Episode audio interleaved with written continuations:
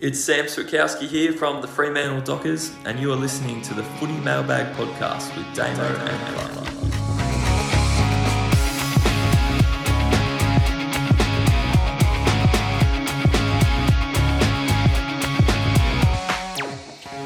Hello and welcome to the Footy Mailbag. My name is Damo, and we are finishing off the team previews today, looking at Geelong, St Kilda, Port Adelaide, the Giants, and West Coast.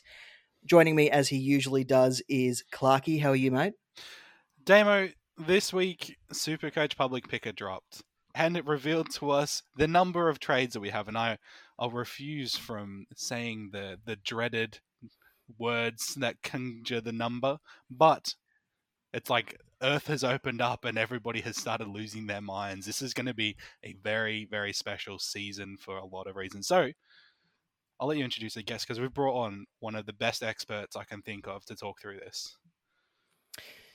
Our expert comes from the coaches panel who are in the midst of doing their top 50 most relevant. It is MJ. How are you? Lads, it's so good to see you. Footy Mailbag, you guys have been a, some of my favourite people in the fantasy community for a really long time. And, and seeing you step out on your own doing some great content for the community is brilliant. And yeah, I'm excited. What this 40 trades? Yeah, I'll say it, Clarky. That's how I, um, I'll say the dirty number. Yeah, confirmed. I'm a coward. I think it's great. Like every single year has brought us a new set of challenges. From back in 2020, how do you navigate shortened games and and the COVID impacts around that? The multi buys have been around for a number of years, returning back to the vests uh, as recently as the past few seasons, and now opening round, early buys, mid season buys, and some additional trades good coaches adapt. And so, yeah, I remember playing Super Coach where it was like you got 20 trades and and good luck. And now I think going 20 trades, I'm like, man, I'm going to burn through that before I get to the first of the mid-season buys. So the game evolves and changes. And the good thing is the nuances of it, the principles are still the same. The learnings are still the same. The strategies just adjust as they should every year.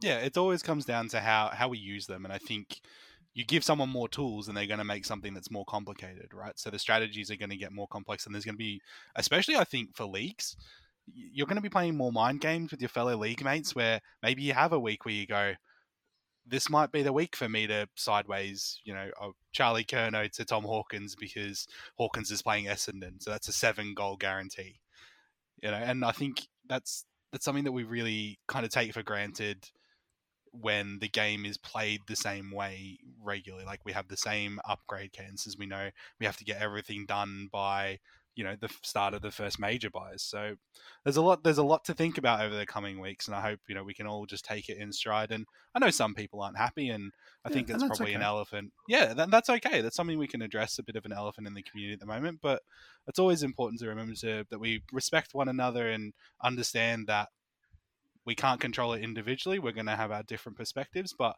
we all manage through it because it's still part of the game that we love. It's really not the end of the world, and I think the real curveball was when op- opening round got announced with those subsequent buys in in, in, in, in the following weeks. I think if that didn't happen, then we might have stayed at the 36 or even the number drop. So yeah. I think it's as much the AFL's fault as as as, as it is the people who make the decisions. So, so it's Gillon right. McLachlan's fault. Great, this we know who we're fault. going for. Now. We we know all along. This is Gill's fault, and Gill's not even there anymore. So yeah, it's, which it's makes it even wilder. So, as I said at the top, we're looking at Geelong, St Kilda, Port Adelaide, the Giants, and West Coast to finish off our team previews. And we go line by line, and we will start in defence with Tom Stewart almost as reliable as they come, apart from some injury troubles the last few weeks, uh, last few seasons, I should say. Um, averaged 113.7 in um, in 2023 across 22 games, but he did have an 18 in that total points. So his average actually shoots much higher than that, or not much higher, but quite a bit higher than that if you take that out. Is he someone that you just have to pick because there's no opening round, no like only one buy to worry about. Pretty reliable. His role's pretty much going to be the same at Geelong. Is he the guy?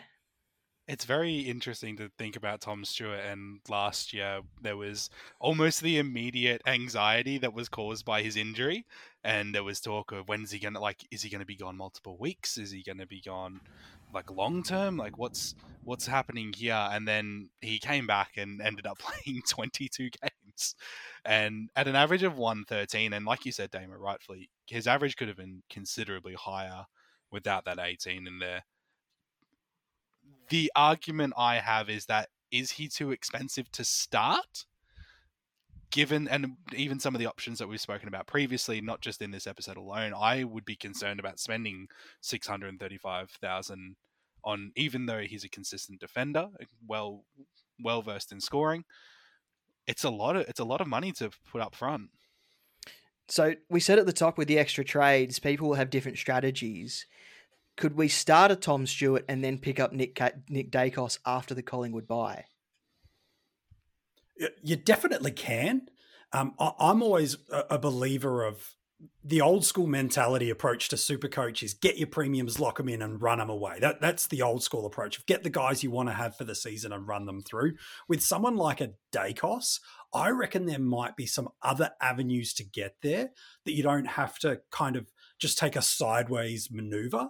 Um, there's guys that we'll get to a little bit, but someone like a Witherden, a, Yeo, these guys that present a potential pathway both through early fixtures, the opportunity to generate some cash, outperform through some money, and then once you've cleared the tags of Drew and McInnes that are obviously forecast, we don't know for sure, that round five buy, hopeful that magic numbers drop that price a little bit there. So I'd probably rather than looking for a premium to premium move, and again, that might be a great uh, and a really valid approach to go. I'd rather, if you were bullish on starting Stewart, it to be because you want him through that first half of the year. You see that little bit of upside baked into the value that you mentioned due to that injury. You go, I know on his days a 150 ceiling player. I can put the VC on him when they're down at GMHBA. I can see this narrative. I, I reckon if you're worried about how to get to Daicos, there's a bunch of these mid-range guys that you're just looking for a five or six week run and hoping and praying it pays off. Can I just say, I think I'm, I'm getting a little bit worried now because the the way that we're talking about these trading strategies and, and like Damo said, you know, the opportunity maybe do you go Tom Stewart and then try to slide into a Nick Daicos that kind of thing. And I'm going to say shout out to our friend Supercoach with DR. It's a bit like a Supercoach stock market. It feels like there might be a really, really fast pace that we're going to have to try and keep up with using those extra trades that we have, plan- planning out like we normally do and go, I need X amount of trades to get to my full premium with a little bit of, with a little few pieces on the side to help. But also, you're going to have these extra trades where you're like, well, this is the opportunity to buy low. Hey, you know, you know, like you said, Elliot Yeo, I think is one that I'm I'm not personally, no, thank you. But there's, as you said, there's a people going to be bullish on that. Are you buying low, knowing that you're going to get the upwards yo? Like it's it's all cash generation, and that's going to be really fascinating. I think this year, which is probably for me the way I would why I'm not a stockbroker. I wouldn't buy high on Tom Stewart Mm. I think you know, even though there's argument that he could be more expensive, I think there's better value in some yep. of the cheaper players. Next player on the list is Jack Sinclair at St Kilda, and MJ, you're fresh off doing an episode about him for your top fifty. I am. I didn't realize how consistent he was last season and how well he adapted to being moved to different positions until you pointed out on your episode. And doing the research for the spreadsheet that I've sent you guys, just peeling back the curtain a little bit, I didn't realize. We prepare what? I d- I didn't realize how, even though he only had 19 scores above 90, the ones that he didn't reach up to 90 weren't actually that far behind. I think there were quite a few in the 80s and maybe one in the 70s or or something like that. But he was really quite consistent and for a Ross Lyon team, when he moves people around, they don't usually adapt that well. Yeah, St Kilda so fascinate me. They they led the league for disposals last year. They led the league for marks, and they found this way that from a volume of scoring potential in Supercoach, that they they shared the load so beautifully well. And Jack Sinclair, like you mentioned, Damo, now two seasons in a row, just one of the most reliable, durable, consistent defenders going around. You put him at halfback, he'll find a way to get you a 130. You put him on the wing, he'll get link ups through the chain. We know how Supercoach scoring works, that that damaging inside 50, the score involvement, the effective disposals, it all connects. And then, yeah, throw him in the CBAs. I'll pop a 130 for you there as well. So he's so good. He does have a slightly better scoring at Marvel Stadium than anywhere else. And, and you understand that. One, they play there. Two, the, under the cover, it does suit a little bit more fast paced, smooth moving football, which is certainly where he sits in there. For me, I would say Sinclair is a guy you're going to look at if you are not interested or concerned about Nick Daicos and the tag early. Because when you look at this round 15 block of defensive premiums, you've got Sicily, you've got Daicos, you've got a Nasiah Wanganeen-Milera who could jump up. He's got the skill sets from a super coach perspective to be an absolute star. You've got a Sinclair that rolls through there. You've got a Short. You've got a Whitfield. I know there's some names we're going to get to as well. But you can't get them all. Otherwise, you're going to backload the pain when it comes to that round 15 buy. So for me, if you're not looking at a Daicos because you're concerned about the buyers of the tags, Sinclair has to come in consideration. If you're bullish on Daicos and you're going, no, I'm going to work my way through the early buy. I'm not going to be concerned by the tags. I just want the best defender for as long as I can have him. And that's a perfectly valid mindset as well to play super coach. Then you do start looking at a Sinclair. Um, so to me, that probably almost unlocks the key about how I view Sinclair is are you bullish on Daicos to start? Great. You're probably not looking at Sinclair. You're not keen on Daicos? All right. Well, well you're going to need to get a D1 somewhere. And, Jack, for his two years, has been brilliant. Post buy went 112 in Supercoach. He, he can be as good as a defender as we've got. And like you said, great ceiling, nice high scoring floor too. Port Adelaide, Dan Houston across that half back last season had a really high ceiling, but also had quite a low floor with some real, real stinkers in in in there as well. But still managed to average 106.1 across 23 games with 15 scores of 90 plus. He's one at 593k, who is another player who we could seriously look at because they've only got that one round 13 buy um, that they share with the Dockers. I I I can't look away from a man who can go from scoring 176 to a 61. I think was one of his lowest scores. I am interested to see how Port Adelaide structure up a little bit. I think they have a list that is full of natural talent and that pains me to say about Port because they're not not one of my favourite clubs. They're not even my fa- favourite South Australian club. So that's Norwood in the SANFL. Yeah, of course. Yeah, yeah, of course. Uh, it's it's hard to look away. I think, and I've said this before, and maybe I'm boring for thinking this way, but I think at his price, I would want to be paying for more consistency. 593 is I'd rather pay more for Tom Stewart. If if you went, do you want Dan Houston or do you want to spend a little bit extra money and buy Tom Stewart? I'd buy Tom Stewart every day. I think he's overinflated because of those excessively large scores towards the back end, and he has that ability. And I think there's Port Adelaide probably need to do something to rejuvenate how their game plan works, and especially with actually probably going to have a ruckman this year. I think is the plan for Port Adelaide. So I think that might change the way that they choose to flow their game, which probably has a flow and effect to Dan Houston. I, you could tell me that he'll be in the top ten defenders at the end of the year, and I'd believe you. But should he be in our starting sides, I'd I'd probably have to pass on him. With the additions to Port Adelaide's list with um, Esava Ratugolea, Brandon Zerk Thatcher, yes. yeah.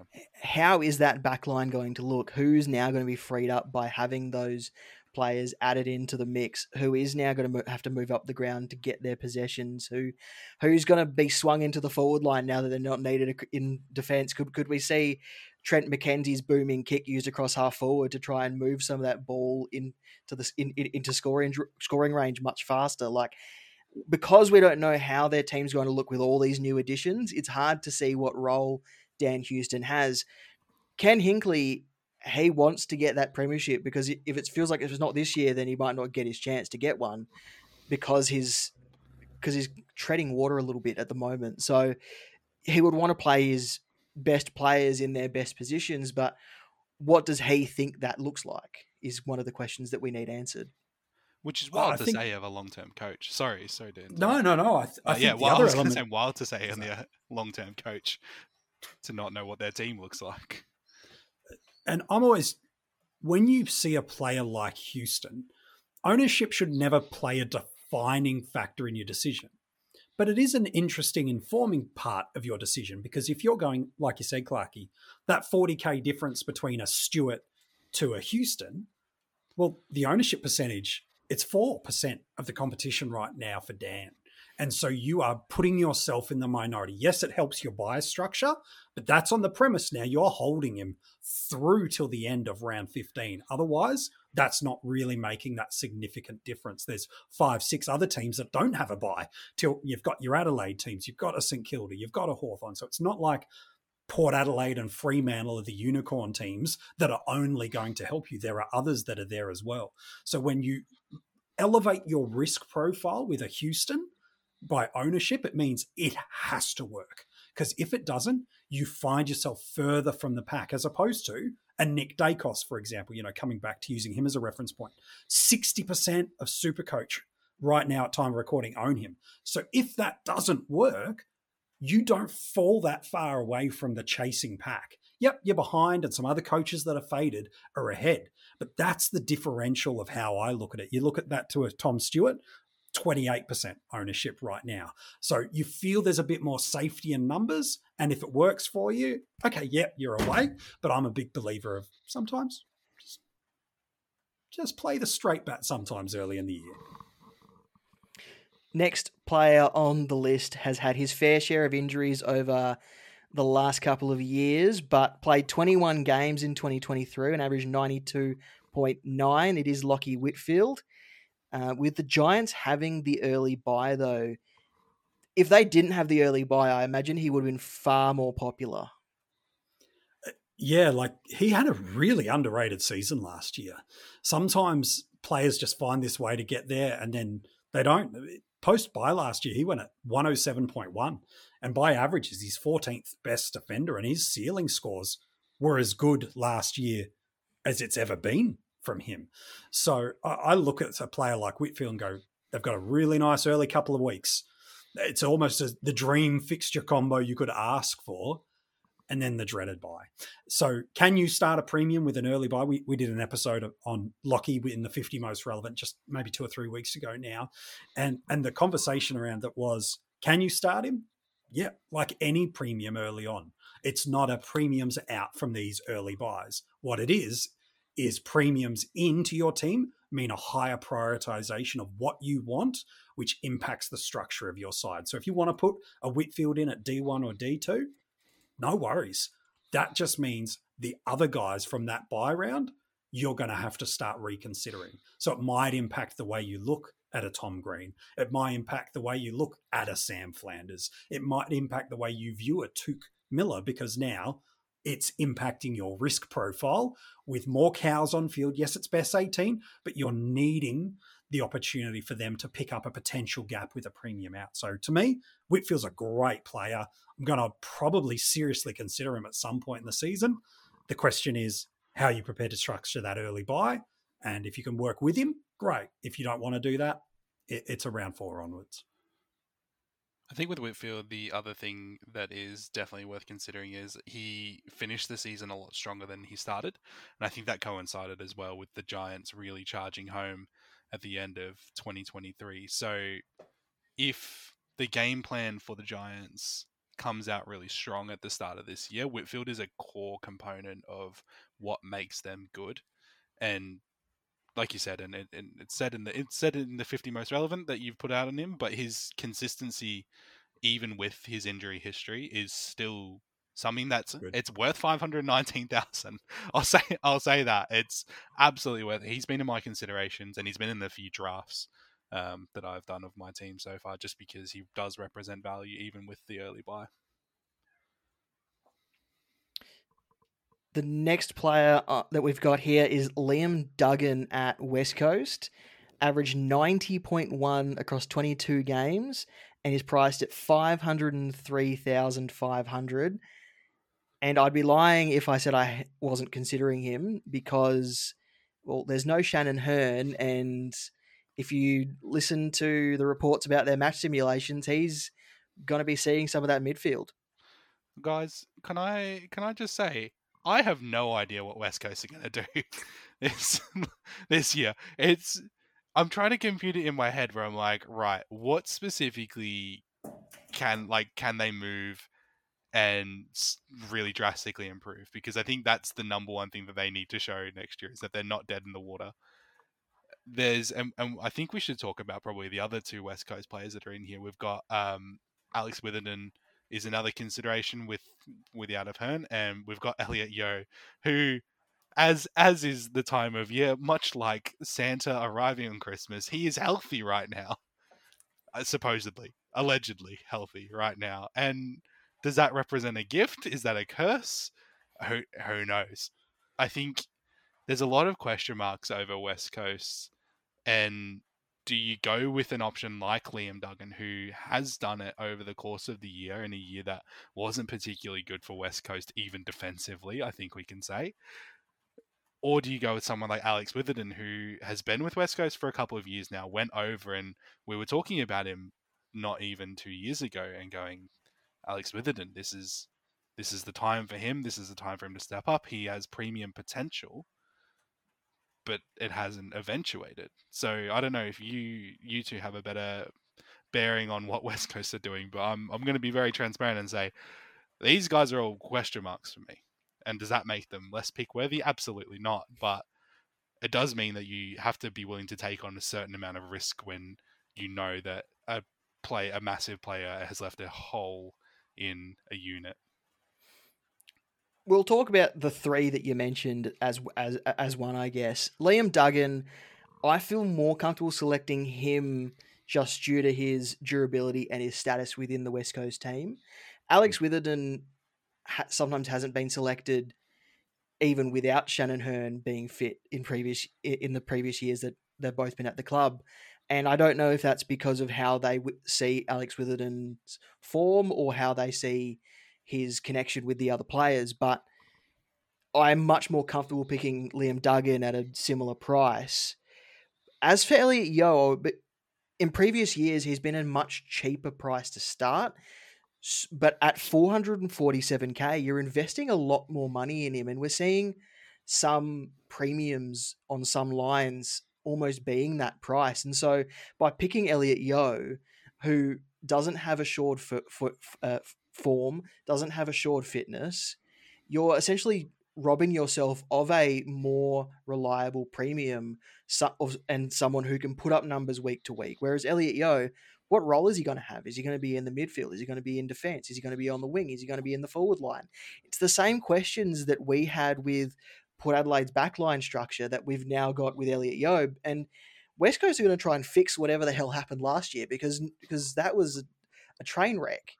So we hmm. could see some players get complete role changes to try and fix whatever the hell happened there and and and I feel like Elliot Yeo is one of those players that is a plug and play Mr. Fix It whereas we know what role Liam Duggan's going to have and but and we don't know if Alex Witherden is in fact going to be selected at all. I think that's the beauty of the preseason for us, isn't it? We're going to get multiple weeks of opportunities to garner information from the club through press conferences and intra club match simulations. Yes, they need two of everything in those match simulations, but it does give us a small indicator. Then those practice and preseason matches get all that data together, and then it's now a question of putting the pieces of the puzzle together. And does a Duggan fit? Do you believe he can push from that 90 to 100? Because if you do, well, based on current data, we've only got what seven, eight defenders that are currently coming in with a seasonal average of 100 plus. Normally, we're looking at 105, 110 sort of guys in Super Coach that we really want to push it. Can Duggan get there? Does Witherden get that lion's share that you mentioned? He's got some terrible ball use, but if he's only doing 30 meter passes and just playing chip chip football, the uncontested won't really help him. And then you mentioned Yeo, the, the forever gauntlet that if you can get a great six weeks, you know he's got 100 capacity over a six week stretch. You also know he could take six steps on a football field and he won't play for six weeks. And so the the beauty of the preseason is watch, learn, observe, and then apply the learnings when it comes to the start of round one. Nasiah Wanganeen-Milera at St Kilda. He only averaged 85.1, but he is priced at 475k. So I've classed him as a premium, even though he's not quite there yet.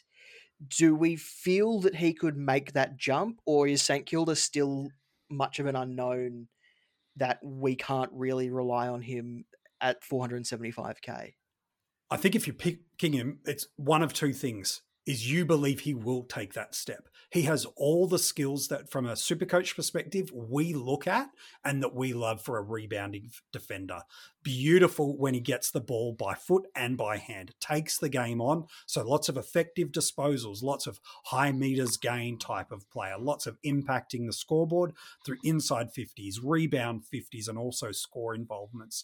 Gets some reasonable marks, needs to build a little bit more strength in his overhead marking, but for a rebound and running defender, for a second year player, remember, second year, if it wasn't for a Nick Daicos, uh, we'd probably be looking him as the best second year player entering into their third season of football. So uh, this kid's got some wheels, and it wouldn't shock me to ever see him go 110 in Supercoach. Is it this year? To pick him, you've got to be bullish on him going 100, 105. Because as you mentioned, Damo, there's a Duggan, just a few thousand dollars difference. He's in competition with that spot. The beauty is there are so many parachute options for us there. And the increasement of trades does mean we can take some more calculated risks on players and breakout options like a Nasiah. You've got to be careful how many, but instead, and with trade boosts now, you can be even more aggressive early and go, right, I'm bullish on a Nasiah. I'm bullish on just picking a random name, a, a Josh Rachele. I'm bullish on a Cam Guthrie. I'm bullish on a this. Right. One of them's going to stick. And the others, I'll get the Setterfield that pops. I'll go to the Will Day that does what he does. I'll make sure I don't miss the Nick Daicos that'll take a season away from me if I don't move to him. So I think that's the beauty of these increased trades that as a format we should see is we can increase our risk profile now a little bit more. Be a bit more bullish on this breakout. Be a bit more bullish on this guy stepping up. And if he doesn't, you're not emotionally attached just drop it like a high school crush, move on and pick something else. Um, and if it pops for you, you're away. But watch the game, observe, and if it doesn't hit your internal markers, Nasiah, turn him into someone else. Nasiah got those vibes as well. Like, just, it's always, always, always, always the best when you pick a player and you're able to watch. And you're not able to say this a lot about Ross Lyon teams as well, guys.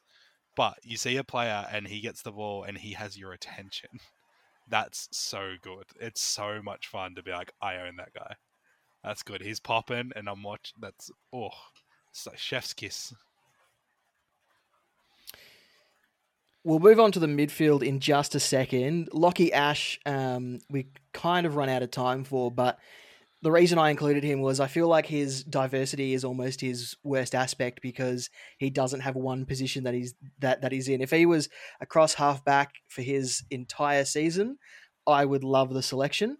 Um, Jace Burgoyne and James Leake um, present themselves as potential cheapy options.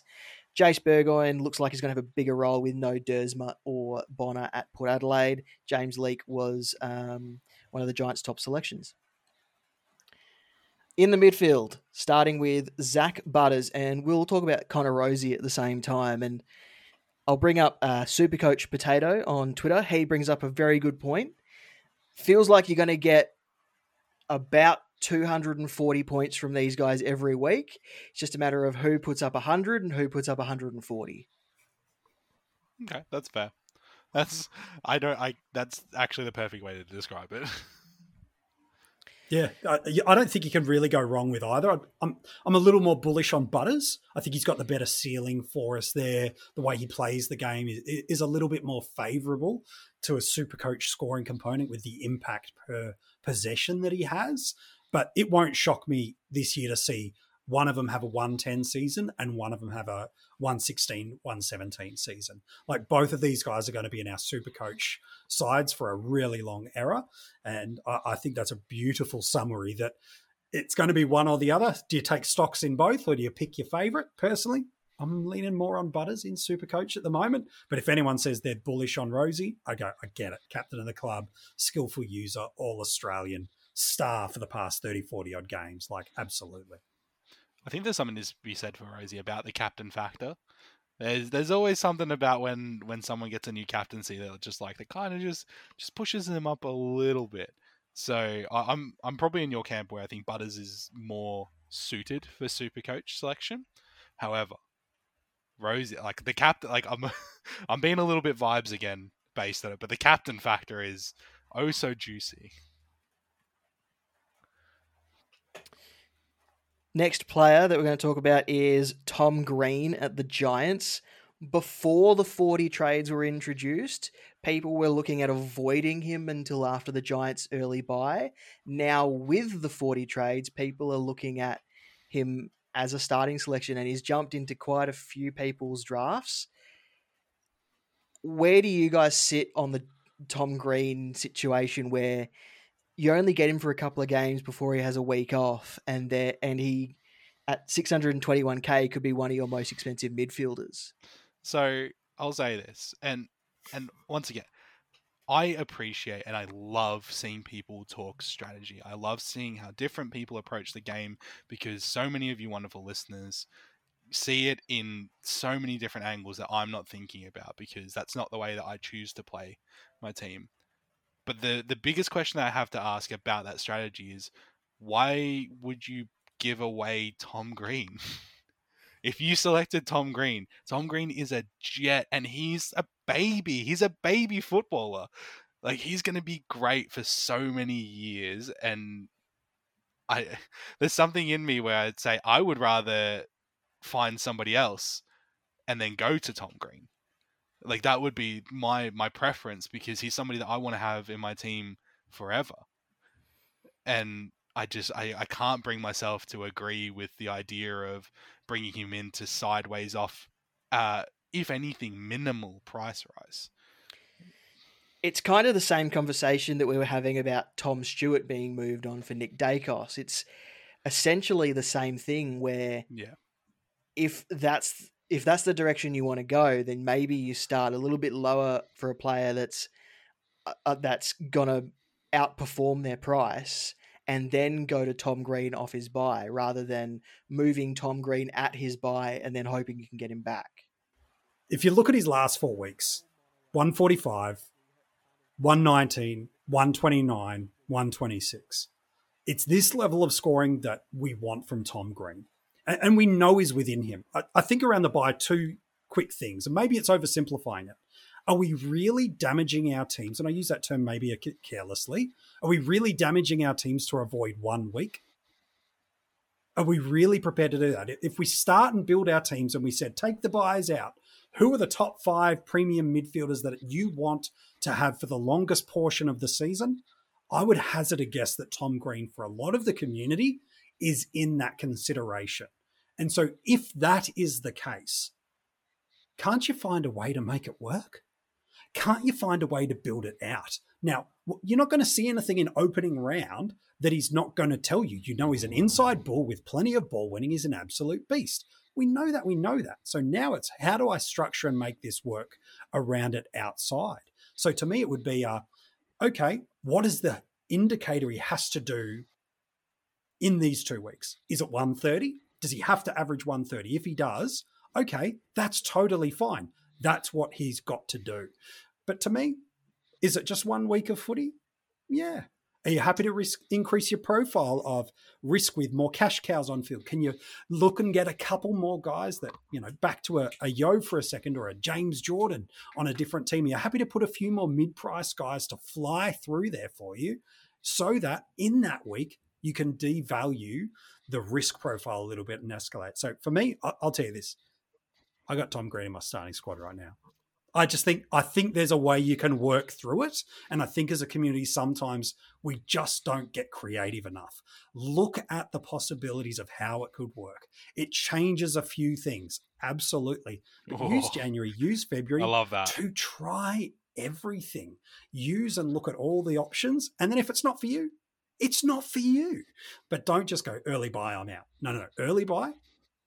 It could be good still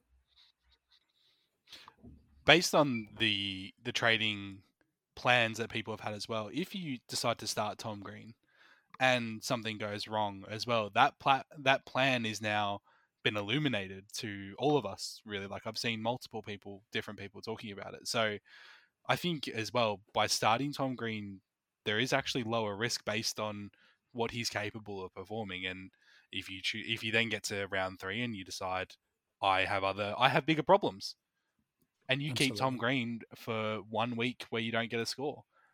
Bonus, absolute banging. You're fine. Everything's good. But if he's not going, he's not going how you want him to go. That's the perfect time. Like you said, Ed, like, I think it's perfectly put. Like I love that.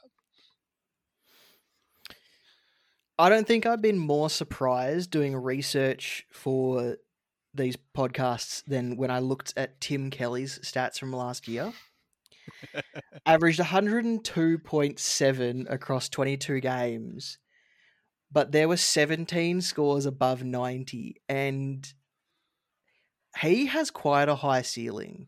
Like we we saw his almost Geelong form return last season, and I think it flew under the radar for a lot of people. And I know he's injured right now, but if he gets up for round one and, and he continues where he left off for West Coast heading into this next season, he is a genuine starting option that people could could look at as someone who you can then move for a Tom Green because he could potentially be under his un, un, uh, under the price where he should be based on his output. And I never thought that I would look at someone and go, "Am I talking myself into a player just by doing the research on him?" And I don't know if I'm going to start him, but I'm now seriously considering it, and I, think, I and I, do, I don't know how to feel. I, I think you're correct in feeling that it's it's impossible to ignore hard facts. West Coast last year, we've already said this before, and I'm sorry for any West Coast fans listening, but you we've covered this. He West Coast are not good. They were not good last year. They had a handful of players that were absolutely brilliant, like maybe three three guys. Uh, Tim Kelly was probably one of the most prominent. He had a season where, like you said, Damo, he seemed to have a spark. Maybe there was a level of reliance that West Coast had on him to finally elevate himself to perform at, a, at what he needed to do.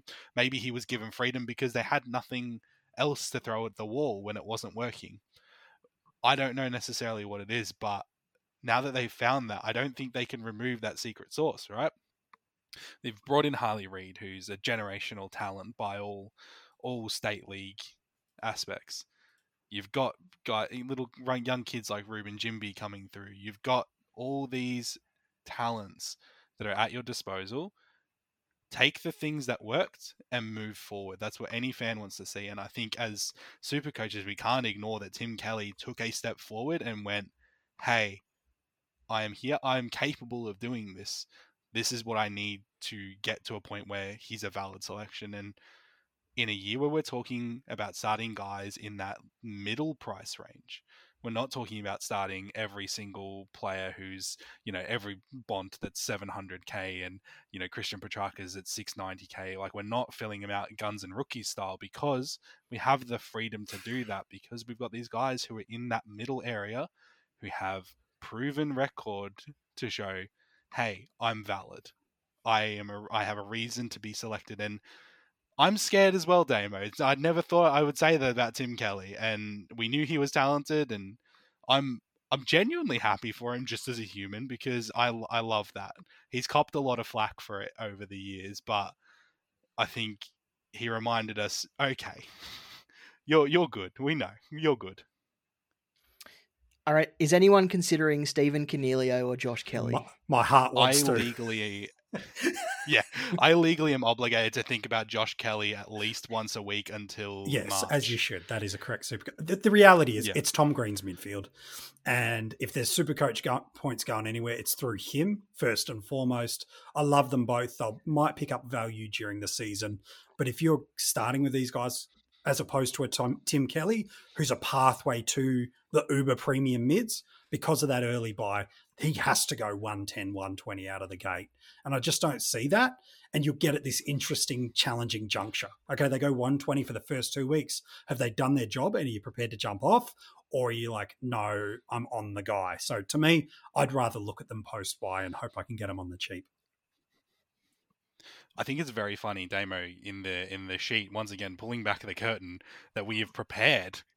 Uh, Tim, uh, sorry, Josh Kelly, sorry, not Tim Kelly, the other Kelly, Josh Kelly and Stephen Coniglio are basically the same player this year in terms of if you're choosing them for your squad. They are both priced. Tim, uh, sorry, Tim Kelly again. Josh Kelly is four hundred dollars cheaper than Stephen Gotta save that cash. and man. has point yeah point one less of a lower average for the season. I think I think there's probably a reason that we could select them. Would we? You know what you're going to get. I think it shows here.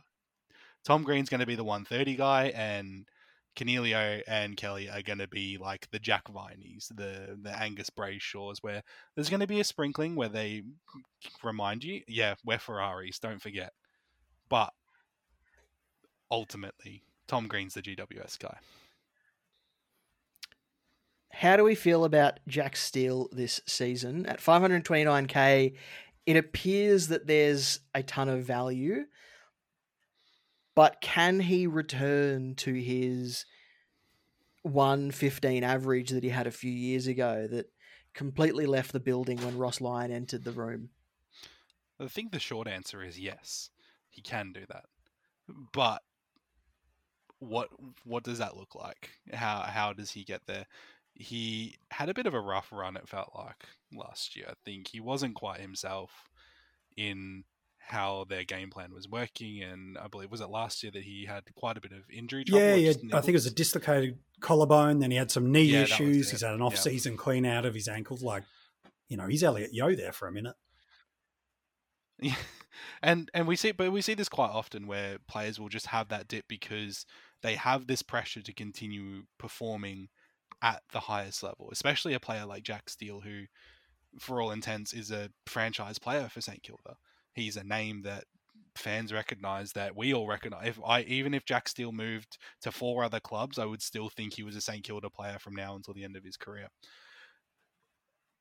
He represents very very good value i think at 529 he's in that sam walsh tier where premium talent for half the price it feels like I think he's got to be on your watch list, if nothing else.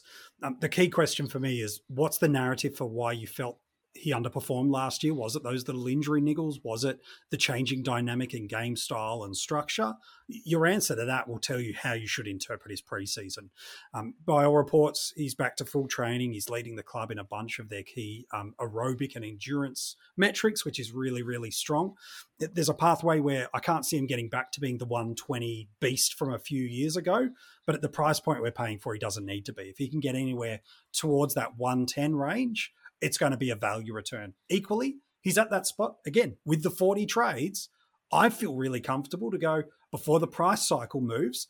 Do you start him? Does he help you through those early buys? And if there's another guy that is going to help you more, jump off if he's not. So again, this is the the possibility of the increased trades is know who the guys to use a relationships term, you're dating.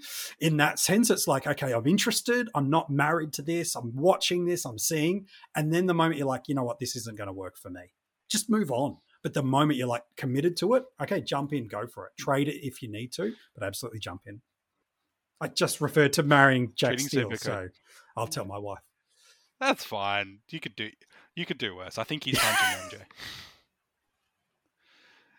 referring to super coaches a kind of a mistress slash full blown domestic relationship is honestly very accurate and I feel very seen with how I fight with my team. We know how good they've been in the past, and I'm going to pair these next two guys together. Is Patrick Dangerfield and Ollie Wines, are they still premiums? Are they still premium selections that we can select with any sort of confidence? Uh, premiums. Premiums, no. Potential value, yes. Um, but it all depends on role. I, outside of a Cam Guthrie, I want no part of paying up for this Geelong midfield. I just want no part of it. Out, outside of Gu- Guthrie, who I feel really quite bullish on, almost him being the main man and being the mentor to these understudy of Clark, of Stevens, of Bruhn, um, of Bowes, of all these guys coming through. Danger just feels like the salt and pepper mid that's going to come in there at key contests and moments and win it. I can see him picking up DPP during the year. So for Danger, I've just got no interest whatsoever in him. Unfortunately, I think his glory days are gone. The price point or a DPP might change that for me, but not Wines.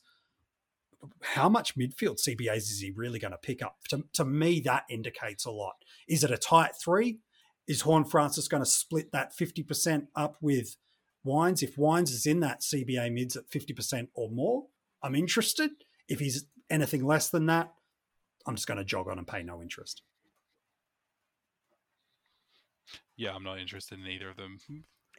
but in but I'll I'll say it less eloquently.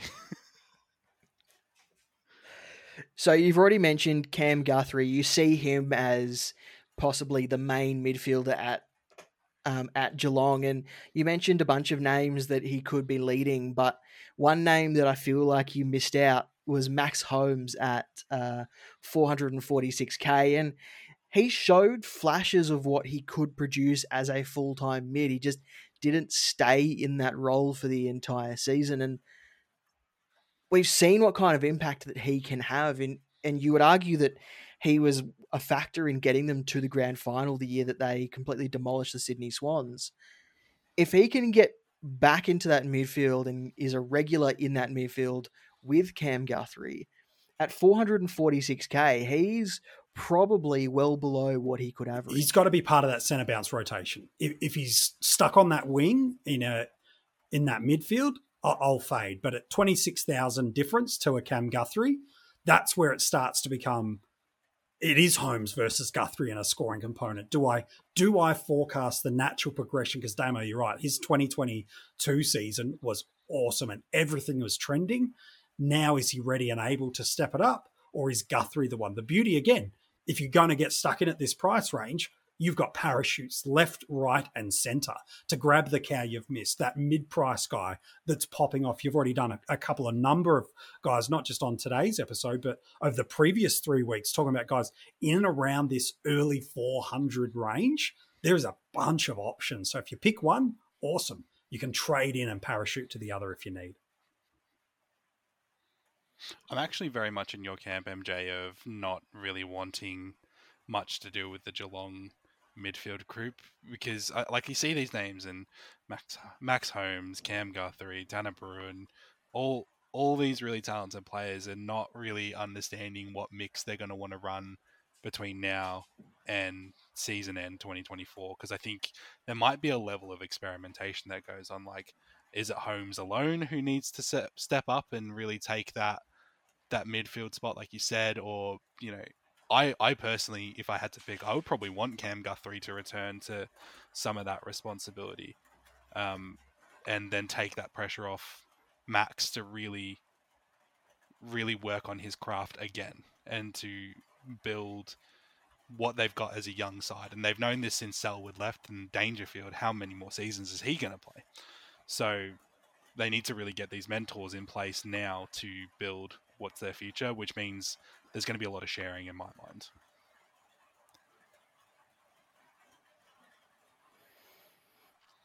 The next player on the list is Reuben Ginbey, um, 354k, a true mid pricer at his price. He he looked impressive when they put him into the midfield, and if West Coast was serious about trying to get up the ladder again and quickly, he should be part of their midfield rotation as quick as possible. Um, we won't spend too much time on him, but is he someone that you that either of you looked at as a potential mid pricer in the midfield? Love the player. Don't think he's my mid price option. We've got to get some increase in volume of ball. Wins at plenty of defensive stuff, tackles like an absolute truck. I would hate to be having the ball within 10 meter radius of him. Um, he would steamroll you into the next universe. But yeah, he, he needs to build that possession count for me to see that. It can absolutely happen, but I'd rather trade into it than start with it and move off of it. And some cheap cheapies that people are looking at in the midfield. Jhye Clark at Geelong, Clay Hall, um, by all reports, is really close to being in that round one side already, and George Stevens at Geelong as well. Moving to the ruck line, starting with Rowan Marshall at St Kilda, averaged 114.3 over 23 games, 639k. He seems to be the one that people are shifting to if they're not starting a Max Gawn or a Tim English. Yeah, I think it makes sense. Rowan Marshall, like without you know, without going to into a rant about it, I don't think there's much to say about Rowan Marshall in terms of you know exactly what you're going to get. He's got a lead ruck role. He's very talented. He's six hundred thirty nine thousand dollars, and you're going to get that level of value from him. If you want to pay up to get him, get him.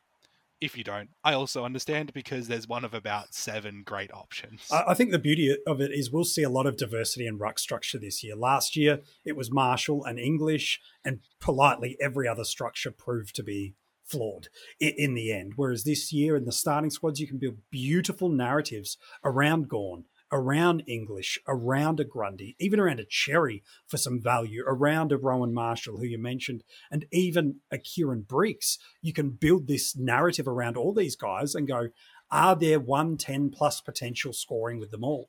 Yes. Can they elevate themselves to the top tiers? Yeah. Uh, so I'm fascinated to see how people structure it up because, as you said, Clarky, there's about seven players you can put on field at R1 and R2 with the combos. And all of them, I go, yeah, I get it. Briggs is probably the one I'm least bullish on of, all of that upper end guys. Um, but absolutely, I agree. you if someone's like, I'm big on Briggs going to a new level, I go, I see it. I'd probably rather Gawn or I'd probably rather English or I'd probably rather this or that. But that's okay. Like that's the beauty of it. So there's going to be some great diversity through our ruck lines. And the beauty is there's actually some really nice R3 options that if we get some luck, we can protect any structure you go through those first six weeks with the buyers as well. You mentioned Kieran Briggs, and he's next on the list here at 608k. And one thing that stood out to me with Kieran Briggs last season was at about around 21, I think it was on Fox Footy, they brought up a graphic that compared Max Gawn's All Australian year with Kieran Briggs' second half of the season to, to that point. And Briggs had actually outperformed Max Gawn in terms of a solo ruck perspective and his impact ar- around the ground. So if Briggs continues on that trajectory and continues to build on his game and is a key part of that centre bounce setup for the Giants again, he is someone that at 608k, like you said, MJ, he was in a version of my team, but I couldn't convince myself through everything that I had learned about him that I wanted to start him. That's not to say I won't eventually have him, but he's someone who is outside the box and your ruck line is probably somewhere where you want the most stability to start off with, given how unstable it has been in the previous couple of years. And you said that we might have a playing R3, but there's also a case of how much do you want to spend on your R3 to give yourself some parachute options for if someone goes off injured or wh- or whatever it is. So I like Rowan Marshall, like Kieran Briggs. If you put them up against each other, I'm going to choose Marshall every day of the week. I can see the argument for starting Kieran Briggs. But if you can't put if you put all the arguments together and you're still not convincing yourself, then you don't start that player. So you so for me, I'm not starting Kieran Kieran Briggs. I would like to. I, I'll be the first person to make a break break sound for Kieran. But my biggest question is season long endurance as a solo ruck. We pick someone like Max Gawn because we know he can do it for 20 he could do it for 30 rounds i reckon with his level of athleticism and endurance. Briggs only had half a year really as from round from round 10 onwards. And i think even the first couple of games he had was split with a few people. I remember i believe flynn at least played one with him.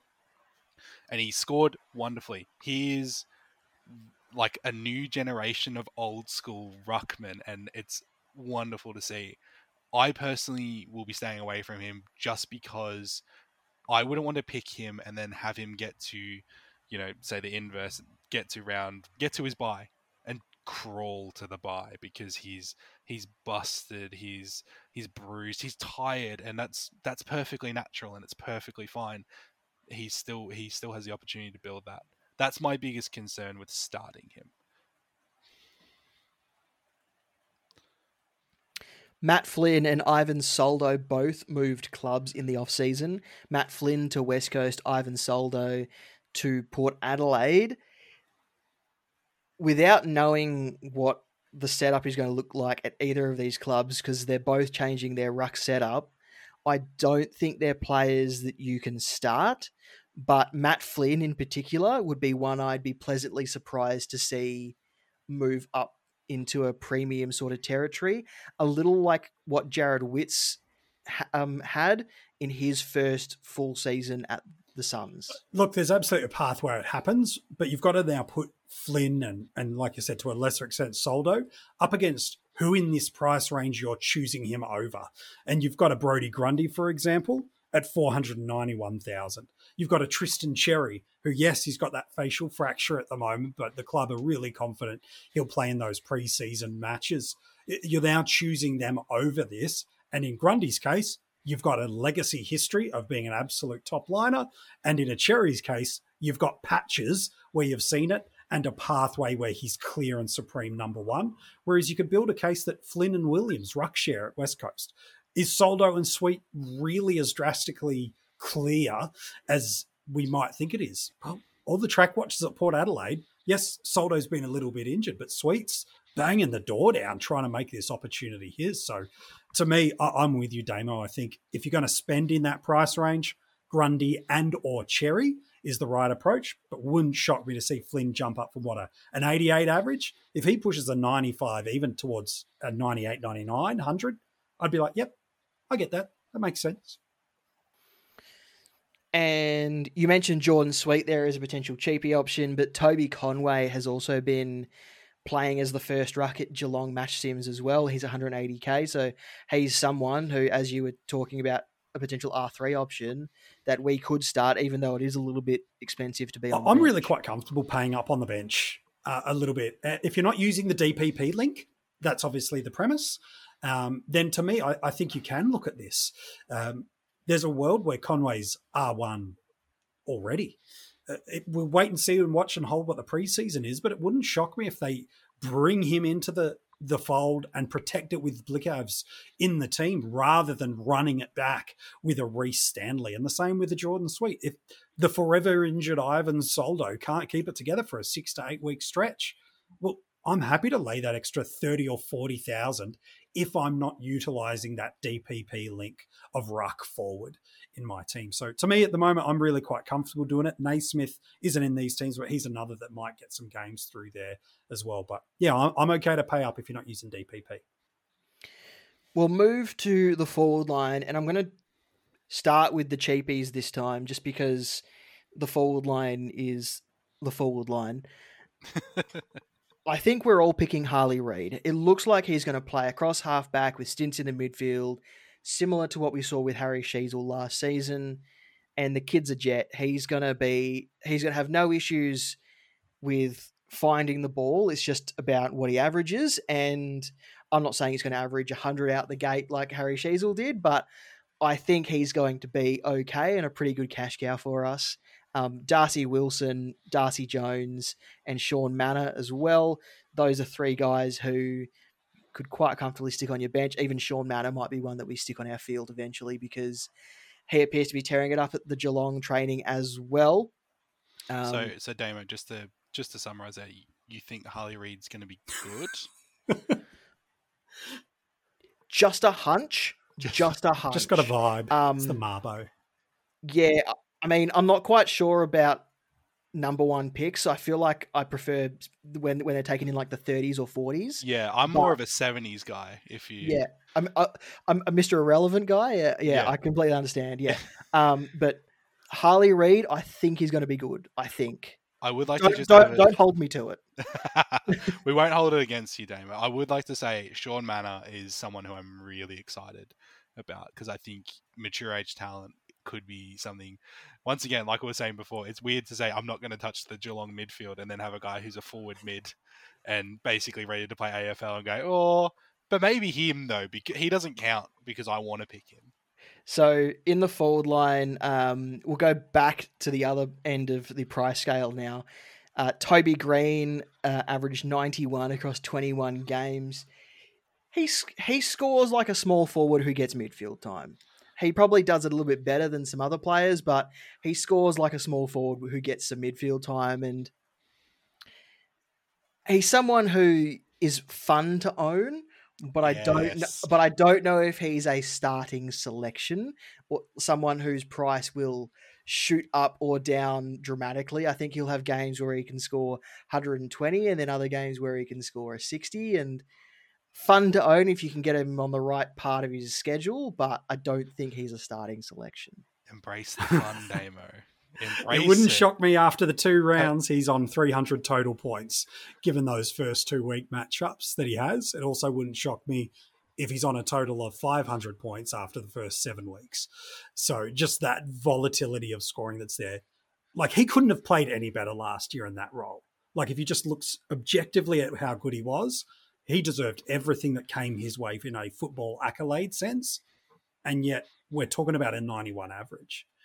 And so I look at that with that probably is about as good as we're going to get.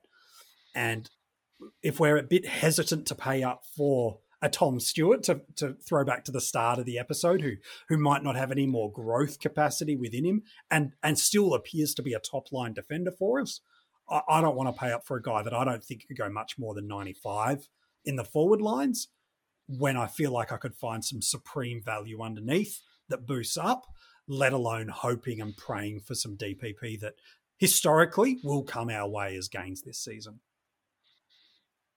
You know what? I will say we've spoken about using a few of those little extra trades to kind of get an edge on maybe a matchup that you've got.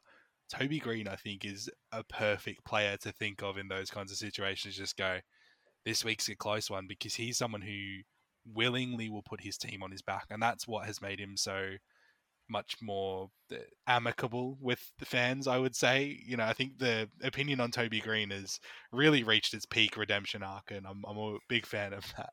So, like you said, Damo, fun to own, but I think he's going to be more someone that we look at when we go, oh, I kind of just need a pinch hitter for this week.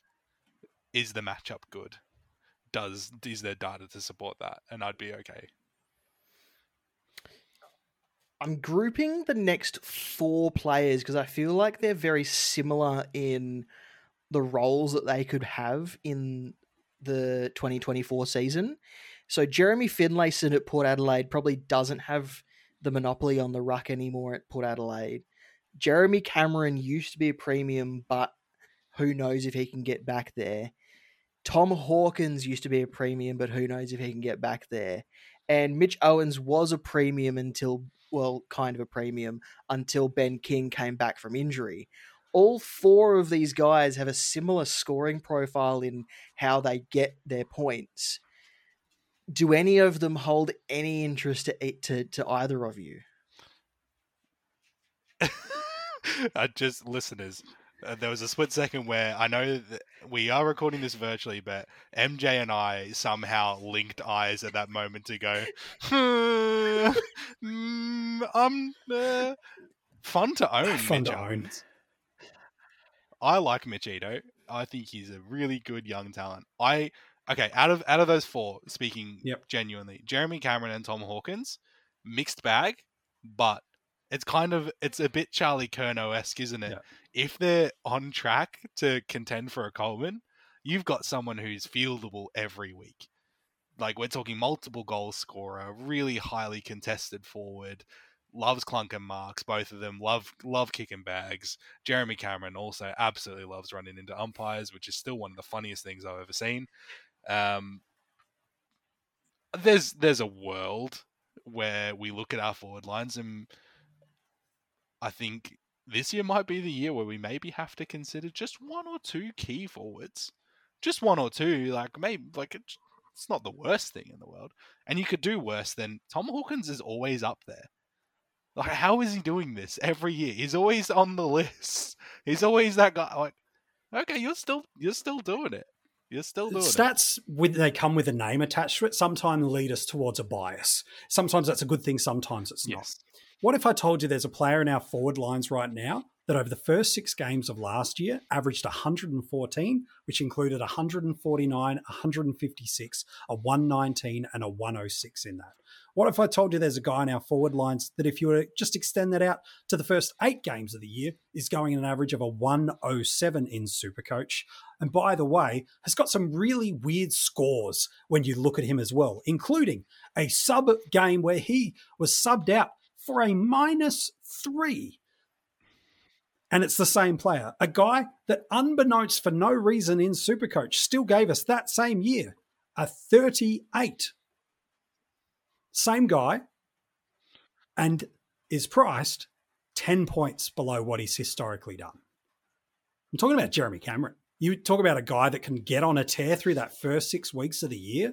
If you're thinking, how do I find ceiling matches through this first six weeks where everybody's looking at forwards going, I hate it. I, I, I haven't spoken to anyone in the community yet that I asked them about their forward line that deep in their gut they go, I love this forward line. Everybody feels a little murky about a part of it. And we're all just like, it's like when you, if you owned um, Jayden Hunt at any point last year at West Coast, you knew it was good, but you Oh. didn't want to tell anybody because you felt like you were confessing some kind of unbeknownst sin to the universe around it. We're like, I don't want to tell you this, but I own Jayden Hunt. So we look at this forward line and go, I don't like it. So I say, where's the upside and where's the value? And yes, let's look at that 400 range, that 350 range, that 450 range. But as you've done so beautifully for us here, Damo, says a guy at 462 that has got multiple years where he's shown he can go 90, and he's got as recent as 12 months ago, six and eight week stretches where he's delivering scores that are beast mode. If you can think he can repeat the way he started last year into this year when everybody's farting around with guys that are only going 80s and 90s in their forward line, you're flying. Oh, and there's no early buy to deal with. Pivot, jump on. Then you get on Flanders if he's firing. Then you get on Macrae if he's flying. Then you get on whoever's picked up DPP. So for me, Jeremy Cameron, you're right, Clarky. On his day, he's the best forward in Supercoach. And if you can get a couple of them early, yeah, it's a risk. But again, we've got the trades to be able to get away with taking a few more risks. it's so wild to look at Jeremy Cameron's scores from last year. Like it is it is a journey and it has got me massively pressed just looking at it and going you're right. Like you're 100% right. If you pick a guy who starts this year and gives you if you said, "Oh, you can have Jeremy Cameron. He's in the first 6 rounds though, he's going to score 3 scores over 150 and 3 scores under 80." I'd be like, "Take, done, sold." Yeah. give it bang the gavel Yeah. what do you want especially if you're playing for Mhm. leagues like I know we, we talk a lot of overall classic here but he's a leagues guy as well jeremy cameron's a great leagues guy that west that west coast It's week juicy. oh, Look at that fixture. That's all I'll say. Just look at the fixture. There's some nice games in there. That's all I'm saying. Not telling you what to do, but just saying. Join the party. And that's the end of this episode. MJ, thanks for joining us. You've got your top 50 most relevant rolling through at the moment. You're up to number 20, 24 Oh, 20?